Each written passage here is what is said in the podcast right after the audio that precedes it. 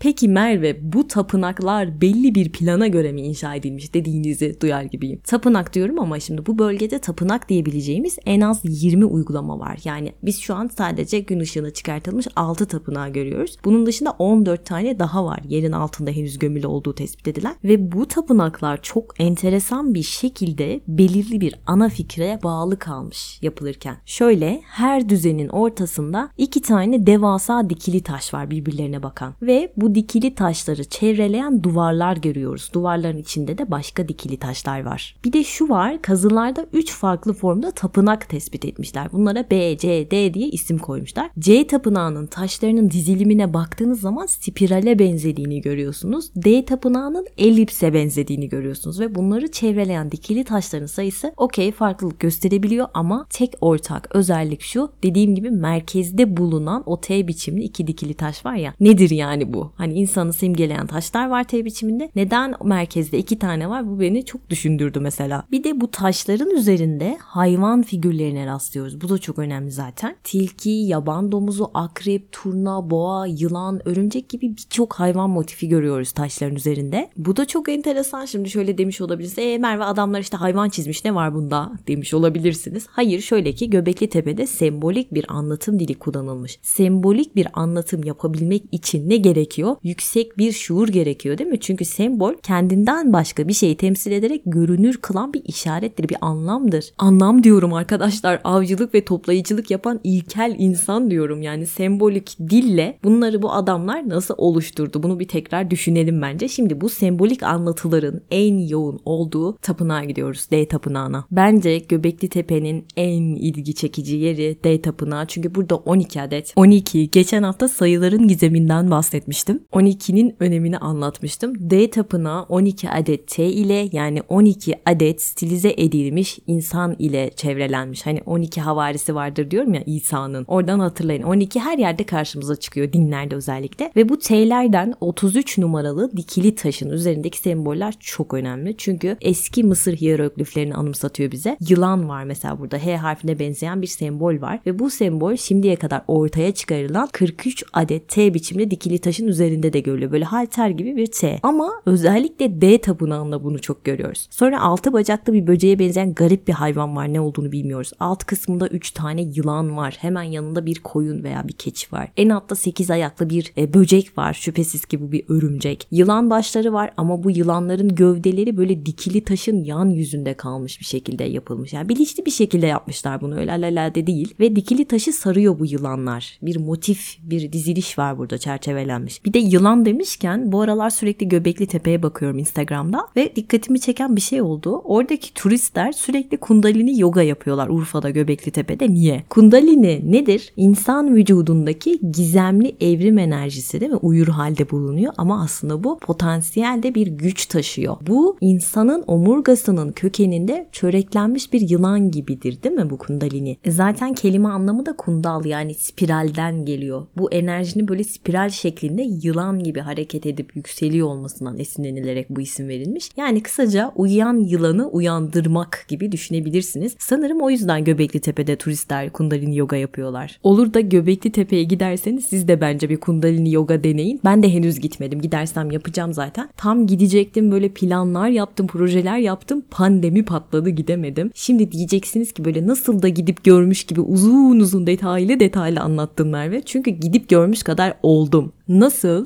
Şöyle ki uzun zamandır severek kullandığım ücretsiz mobil bir uygulama sayesinde adı da çok hoşuma gidiyor zaten Piri. Piri yeni nesil seyahat, kültür ve sanat rehberi. Oradan girdim Göbekli Tepe turunu seçtim. Sanki ben böyle oradaymışım gibi adım adım fotoğraflarla yönlendirdi beni. Üstelik yönlendiren kişi de Göbekli Tepe'ye çok hakim bir isim. Hani başta demiştim ya Ahmet Turgut Yazman o Göbekli Tepe dünyanın ilk tapınağı belgeselinde yönetmeni aynı zamanda. Yani bana sorsalar bu turu sana kim anlat uygulaması. Kesinlikle onun anlatmasını isterdim. Piri dediğim gibi ücretsiz bir uygulama. Sadece bazı turlar ücretli. Yıllık ve aylık abonelikleri var. Bunlardan birini tercih edebiliyorsunuz ve tüm içeriklere sınırsız bir şekilde erişebiliyorsunuz. Aylık 35 TL, yıllık da 200 TL. Bir de şöyle bir güzelliği var. Dilerseniz tek bir turu da satın alabiliyorsunuz. Atıyorum sadece Göbekli Tepe. Zaten fiyatları o kadar uygun ki girip bakabilirsiniz. Bu uygulama sayesinde ben şu dertten kurtuldum. Bir yere gitmeden önce böyle nereleri gezsem, acaba nereyi görmezsem eksik kalırım gibi böyle çılgın çılgın araştırmalara giriyorum her defasında ve stres oluyorum. Bazen de diyorum ki ya keşke diyorum beni bir rehber gezdirse. Gittiğim şehirleri daha iyi anlasam diyorum. Ama özel rehber tutmak malum çok pahalı. E turla gitmeye kalkışsam kalabalığa ayak uydurmayı sevmiyorum. Zaten en son turla Hollanda'ya gitmiştim. Böyle gezmeye dalarım da tur otobüsünü kaçırırım diye stres oldum resmen. Nasıl gezdiğimi bile hatırlamıyorum. Keşke o zaman piri olsaydı hayatımda. O binalara böyle tarihi eserlere sadece bakıp geçmezdim. Tak Takardım kulaklığımı. Alanında uzman bir rehber böyle bana ince ince her detayıyla anlatırdı. Bu arada illa yurt dışına falan gitmenize gerek yok. Zaten Piri'de 20 ülke var. 40 şehir, 3000'den fazla sesli içerik var ve bu içerikleri dünya çapında ünlü rehberler ve farklı disiplinlerden uzmanlar seslendiriyor. Misal Türkiye'nin en iyi seslerinden birisi Yekta Kopan. Saffet Emre Tonguç seyahat yazılarını çok severim. Vedat Milor, e daha ne olsun. Bence bu uygulama herkesin cep telefonunda olmalı. Zaten dediğim gibi çoğu tur ücretsiz. Ben pandemi zamanında böyle kulaklığımı takıp piriyle seyahate çıkıyordum evin içinde ama. Yani çoğu yere onun sayesinde gitmiş kadar oldum. Bir de şöyle bir güzelliği var. Ben Ankara'da yaşıyorum söylemiştim daha önce. Uygulamada Ankara sanat rotası var mesela. Beni 15 lokasyona birden götürüyor. Ankara garından bir başlıyor. Opera, Ankara Palas, Türk Hava Kurumu. Yani yani bu tarz böyle mutlaka görmem gereken yerleri Piri sayesinde ben geziyorum. Bana gösteriyor. Diyor ki Merve şuraya git, şuraya git, şuraya git. Tamam o lokasyona ayak uyduruyorum. Ve bana yaşadığım şehirdeki en iyi rotayı çiziyor. Bu arada İstanbul rotasına baktım. Çok kıskandım. Kuzguncuk, Balat, Karaköy. İstanbul'da bulunan 20'den fazla rota var. Piri her neredeyseniz konumunuzu algılıyor ve size oranın hikayesini anlatıyor. Size adım adım yönlendiriyor. Diyelim ki gezmekten yorulduğunuz bir tap düştünüz, acıktınız yaptığınız rota üzerindeki yerel restoranları ve dükkanları da gösteriyor. Daha ne yapsın bu uygulama size? Şimdi Göbekli Tepe'yi ben anlattım ama siz de gidip görmüş kadar olayım derseniz size bu turu önereyim. Bu arada geçen Van Gogh podcast'i yapmıştım. Çok sevdiğiniz Piri'de ücretsiz modern sanata yolculuk kısmı var. Onu da çok sevdim ben. Burada 27 nokta var. Ünlü ressamların tablolarının tek tek anlatıldığı bir yolculuğa çıkarıyor sizi. Üstelik ücretsiz şöyle bir göz gezdirin derim. Yani kısaca kendimi geliştirmek istiyorum. Kültür istiyorum istiyorum, sanat istiyorum, bilgi istiyorum Merve diyenler için gözüm kapalı önerebileceğim bir uygulama piri. Emil Zola'nın dediği gibi hiçbir şey zekayı seyahat etmek kadar geliştiremez. Hadi devam edelim. Nerede kalmıştık? D tapınağında yılanlardan bahsetmiştik en son. Şimdi de size turnadan bahsedeceğim. Turna çok sık karşımıza çıkıyor. D tapınağı ve diğer tapınaklarda. Turna önemli bir sembol olarak. Neden? Çünkü antik Mısır'da Hermes'in öğretisini simgeliyor turna. Anadolu Alevilerinde de Bektaş Bektaşi öğretilerinde de karşımıza çıkıyor. Haberci kuştur, ruh taşıyan bir elçidir turna değil mi? Alevilerde turna sema vardır hatırlarsanız ve Anadolu'da hala yapılmakta olan 12 hizmet dediğimiz olay var Alevilikte. 12 hizmet cem ayinin içerisinde korunmuş bir ibadet aynı zamanda. Semah ritüelini hatırlayın. Semah ritüeli aslında ruha ait sembolizmin önemli bir parçasıdır değil mi Semah? Burada anlatılmak istenen bu sembolün taşıdığı tüm özellikler turna kuşuyla bir araya getiriliyor. E, bu tasavvur Havuf kısmını yani turna kısmını Metin Babaroğlu anlatmıştı. Turna diğer kuşlardan farklıdır demişti. Tek eşlidir, tanrı ve tanrıça diye tanımlanan üst bilince gelmiştir. Yani evrimde daha üst bilince gelmiş homo sapiens ve daha üstüne gelmiş. insan tek eşlidir. Ondan öncekiler ise gelişmemiştir, çok eşlidir. Turna tek eşli olduğu için üst bilinçtir demişti Metin Babaroğlu. İşte sadece turnanın sembolik anlamı bile bu kadar güçlü. Yine D Tapınağı'nın batı tarafındaki 31 numaralı dikili taşın ön yeryüzünde boğa başı kabartması var. Boğa da çok önemli. Çünkü Hazreti İsa ve astroloji podcastimde de bunu uzun uzun anlatmıştım. Boğa nedir? Üretkenliğin sembolüdür. Tarımı başlatan unsurdur değil mi? Yani dolayısıyla medeniyeti başlatan unsurdur. E burçlarla da al- alakası var. Zodyakla da ilintisi var deniliyor. Çünkü eski yazıtların çoğu astronomi kökenlidir diyorlar. Özellikle de Hintlerin vedaları. Şimdi boğa figürleri başka nerelerde karşımıza çıkıyor? Şöyle bir hafızamızı yoklayalım. Lascaux ve Altamira mağaralarında bulunuyor. 30 bin yıl önce karşımıza çıkıyor boğa figürü ilk kez. Bunların benzerleri Anadolu çatal höyükte de görüyoruz boğa. Bazı evlerin kutsal alanlarında boğa tapınımına e, delalet eden boğa figürleri görüyoruz. Duvar resimleri, av sahneleri. Yani boğa 30 bin yıl önce mağarada karşımıza çıkıyor. Daha sonra Anadolu çatal höyükte de görüyoruz. Hatta bu tasvirlerden yaklaşık 3000 yıl sonra boğa sembolünün tanrı olarak kullanımının bir diğer örneğini antik Mısır'da görüyoruz. Apis değil mi? Boğa biçiminde tasvir edilen tanrılar ve bunların boynuzlarının arasında güneş görüyoruz. Güneş biçiminde daire var ve bu kraliyet tacı olarak isimlendiriliyor. Antik Mısır'la hemen hemen aynı dönem içerisinde Mezopotamya'da da boğa sembolü karşımıza çıkıyor. Tüm böyle Akat, Babil, Sümer tanrıları başlarında boğa boynuzlu bir başlıkla tasvir edilmiş. Peki ama neden?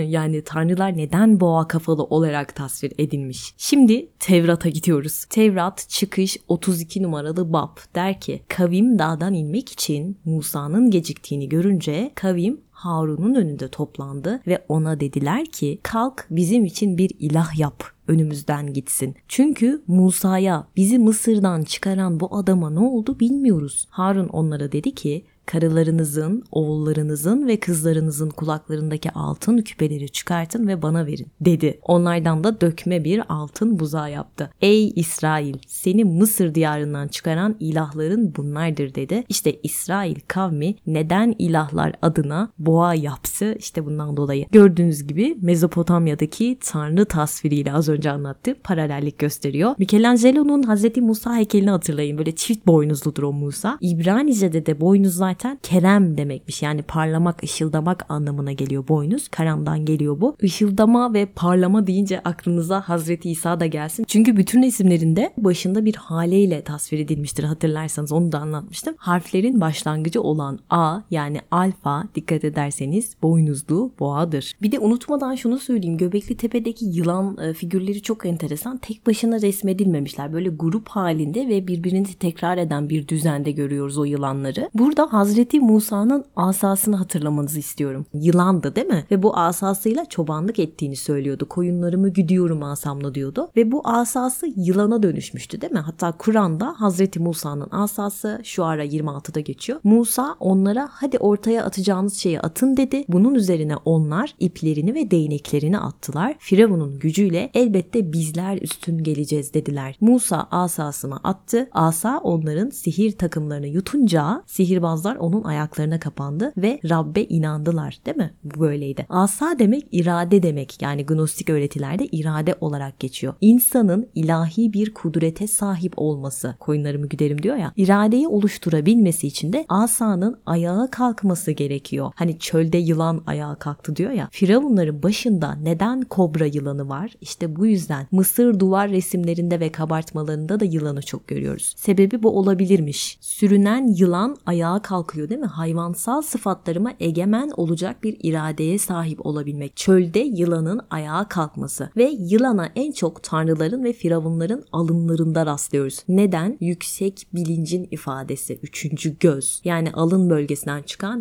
yılan Mısır'da Pita ve diğer tanrı tasvirlerinde de sıkça kullanılmış ama arkeoloji dünyası yılanın bilinci ifade etmediğini söylüyor. Yani ikiye bölünmüşler yine. Ama eski Mısır'da yılan ve kobralara tapınmasının sebebi sebebi yani yılanlardan ve akreplerin tehlikesinden kaçınmakmış. Yani korkudan tapıyorlarmış. Ondan daha fazla ön planda olduğunu söyleyenler de var. E, ama yılan tabii ki koruma özelliği de var ama bunun yanı sıra değişim, zaman, sonsuzluk gibi farklı anlamlara da geliyor. Ayrıca yılanın o çöreklenmiş olan dedik ya az önce Kundalini yogasından bahsettik. Bilincin uyanışını da sembolize ediyor yılan. Çöreklenmiş bir enerji omurganın altında dedik ya. İşte bu aslında bir nevi enerjinin ayağa kalkması kalkması yani insanların potansiyel enerjisinin uyanması gibi düşünebilirsiniz Kundalin yoga. Yoga.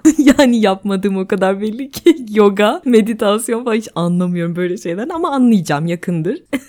böyle ciddi ciddi bir şey anlatırken bir anda yanlış bir şey söyleyince krize giriyorum. Şimdi dediğim gibi Göbekli Tepe'deki gülmeden nasıl anlatacağım? T biçimdeki o tasvir edilen insanların çoğunda yılan var. Ama bu yılanların bazısı yukarı çıkıyor bazısı da aşağı iniyor. Bilemiyorum Altan ama şöyle bir şey var. Urfa Arkeoloji Müzesi'nde Nevoli Çori'den çıkartılmış. Burası Neolitik dönem yerleşim yeri. E, buradan çıkartılmış Göbekli Tepe'den 500 yıl sonra inşa edilmiştir Nevoli Çori. E, bir tapınak. Burada yine T biçiminde 12 adet sütun uzun sıralanmış ve bu yapıdan çok farklı bir buluntu ortaya çıkarılıyor. Bir heykel kafası ve bu kafanın arkasından yukarı doğru tırmanan bir yılan var. Bu ne? Yani kundalini enerjisinin uyanmasının temsili mi? Yüksek bilinç mi? Bilmiyoruz. Şimdi Göbekli Tepe'de en baskın olan iki sütun var değil mi? Tam merkezde yer alan iki sütun. Diğerlerinden daha yüksek T biçimli dikili taşlar. Bunlar sanki böyle el ele tutuşmuş iki kişi gibiler baktığınız zaman. Birinde ay var, birinde güneş yani eril ve dişil. Bunların birlikteliklerinden hayatın doğduğunu düşünebiliriz. Bunun temsili olabilir bu. Bunu iddia edenler de var. Yani Göbekli Tepe ile ilgili çok fazla gizem var. Hatta şey diyenler de var. Uzaylılar yaptı. İşte Atlantis'ten gelenler yaptı. Atlantis uygarlığı var işin içinde. Bunu diyenleri de duydum. Bir sürü komple teorisi var. Çok enteresan böyle değişik değişik şeyler dinledim. Ama şunu söyleyebilirim size. Hayır Göbekli Tepe'yi insanlar inşa etti. Yani bu net bir bilgi. Bunu söyleyebilirim. Uzaylılar falan değil. E, ama şunu da anlatayım size. Bir tane hani kafadan bahsettim ya az önce. Arkasında yılan var demiştim. E, bu noktada belgeselde e, Hintli bir adam yani bir bilgin e, onunla bir röportaj yaptılar. Dedi ki Hintli adam anlatırsam e, Vedik zamana ilişkilendirecek olursak bu baş hani kafasının arkasında yılan olan Vedik bir baş rahibe ait dedi. Ve bugün bile Hindistan'da Vedik rahipler varmış. Bunlar usturaya vurulmuş kafaları ve tam arkasında böyle yılanı andıran ince saç örgüsü var hatırlarsınız görmüşsünüzdür. İşte Nevoli Choride'de Nevoli Çori dediğim yer Göbekli Tepe'den 500 yıl sonra çıkıyor karşımıza. Burada Vedik bir rahip tasvirine rastlıyoruz. İşte bu da Göbekli Tepe'de de bir rahip sınıfı olması ihtimalini güçlendiriyor. Hatta bunların şaman bile olabileceğini söyleyenler var. E, peki bunlar Göbekli Tepe'ye nereden ve nasıl geldiler noktasında işte Atlantis olayı giriyor devreye. Hintli adam dedi ki Atlantis'in de böyle aşağı yukarı o tarihlerde var olduğunu öne sürdü. Hatta dedi ki elimizdeki e, tek tasvir Platon'dan geliyor. Ona da eski bir Mısırlı rahip anlatmış ama dedi yakından bakarsanız her şeyi zaten o dönemde var olan bir uygarlığa işaret ettiğini görebilirsiniz dedi. Kayıp kıta Atlantis'ten bahsediyor. Platon'dan günümüze gelen yıllardır çözümlenememiş konular bunlar. Platon'un Timaeus ve Eritias adlı iki ayrı eserinde Atlantis'ten bahsettiğini söylüyorlar. Atlantis'in de merkez noktasında bir anıt olduğu düşünülüyor. Yani tıpkı Göbekli Tepe gibi. Bu noktada da Bobaroğlu dedi ki belki de daha önceki kutsal metinlerde rastladığımız bazı kültürler battı, yok oldu ve sonradan yeniden ortaya çıktı bir şekilde şekilde bir kültür doğdu. Belki Ant kavmi, Semut kavmi e, bunlar batı kültürler olabilir dedi. Nuh tufanında gidenler belki bunlardır dedi. Yani batı kültürlerin Ant kavmi olabileceğini düşünenler var. Bu bana biraz Matrix'i hatırlattı. Hani orada da dünya birkaç kere böyle yıkılıp yeniden kurulmuştu ya. Birkaç kez yeniden uygarlık gelmişti. E, aynısı olabilir diyenler var. Hatta 12. uygarlık geldi işte 40. uygarlık geldi diyenler var. Neyse ezoterizme girmeyelim burada. Şimdi şu karşımıza çıkıyor bir de. Şimdi Göbekli Tepe'deki o figürleri anlatırken anlattım ya hayvanlardan bahsettim. Onlar bir daha hiçbir yerde karşımıza çıkmamış. Bu da arkeologları düşündürüyor. Diyorlar ki hani buradaysa başka bir yerde de bu adam bunu yapmıştır. Aynı hayvan figürü bir yerlerde daha karşımıza çıkması lazım ama çıkmıyor diyorlar. Bu da insanları bayağı düşündürmüş. Şu soru karşımıza çıkıyor burada. Göbekli Tepe'yi inşa edenler nereye gitmiş olabilirler? Kendimi gerçekten Saadettin Teksoy gibi hissettim şu an. Göbekli Tepe'den 2000 yıl sonra Adıyaman'da bir kil heykelcik bulunuyor. Bu da bize aslında ritüellerin sürdüğünü gösteriyor gibi. 4 4000 yıl sonra da Latmas bölgesinde duvara yapılan resimlerde yine T şeklinde tasvir edilen insanlar görüyoruz. İspanya'da 5000 yıl sonra Göbekli Tepe'den yine T biçimli taşlar karşımıza çıkıyor ama üzerlerinde hiçbir tasvir olmaması enteresan. Podcast'i burada sonlandırırken sizi bir takım sorularla baş başa bırakacağım. Tapınakların yerleri neden su geçirmez şekilde yapıldı? Yapıldıktan yaklaşık 1000 yıl sonra neden gömme gereği duydular? Burada yapılan törenleri kim yönetiyordu? Avcı toplayıcı dediğimiz ilke ilkel insanlar nasıl böyle bir yapı inşa edebildiler? Urfa adamı heykelinin neden ağzı yoktu? Bu bir tabu muydu? Vesaire vesaire gibi bir sürü sorularla sizi baş başa bırakacağım. Üzgünüm çünkü bunlar aydınlatılabilmiş şeyler değil. Aslında bütün bunlar bize gösteriyor ki günümüzden 12 bin yıl önce farkındalığı yüksek birileri vardı değil mi? Ve insanlara heykeller ve taşlarla sahip oldukları bilincin mirasını bıraktılar. Bu haftalık bu kadar. Aşağı bırakmış olduğum linke tıklamayı ve Piri uygulamasından faydalanmayı unutmayın. Instagram adresimi de açıklamalara bırakıyor olacağım. Haftaya tekrar görüşmek üzere. Kendinize iyi bakın. Hoşçakalın. Bay bay.